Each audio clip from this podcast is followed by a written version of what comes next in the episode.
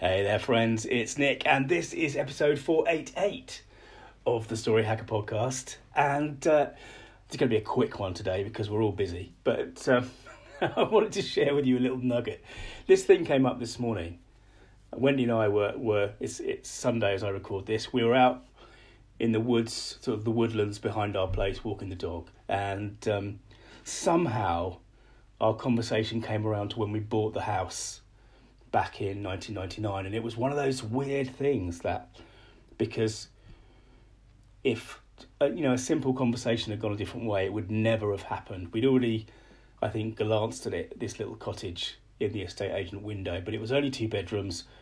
We were getting married, we knew we were going to be starting a family, we knew I'd need a place to work, so we'd been looking for three bedrooms, and then and then this chance conversation happened. Uh, a colleague of a mate of mine mentioned the house, mentioned that they were going to see it, and it, maybe it was just loss aversion, or maybe it was that, maybe it was that thing that toddlers have where they only want the thing that someone else has had, has got.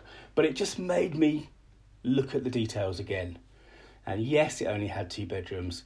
Yes, it was tiny, but it was such a pretty little place. And um,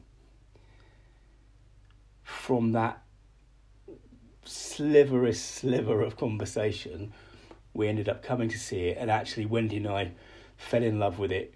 We'd already decided to buy it before we even went upstairs, I think. We were the worst, absolutely the worst kind of um, house viewers, because our enthusiasm, I'm sure, was palpable from the moment we set foot in the place. And uh, we were talking about everything that's happened here, you know, we're twenty-one years later. And um, the funny thing about that memory, and I think this is something that can really help us as storytellers, is that that memory of us seeing the house for the first time is paired with a really deep emotion for me. And I've been thinking about it this afternoon and trying to decide whether almost all the things I remember have some kind of emotional flavour as well. And here's, so here's the thought very quickly. When we're telling a story, whether it's about our business, whether it's about our day, whether it's a leader legend or whatever, when we paint that picture, that scene,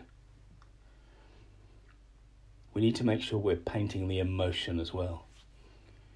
Because what we want to do is put our audience, whether you're speaking to one person or a thousand people, we want to give them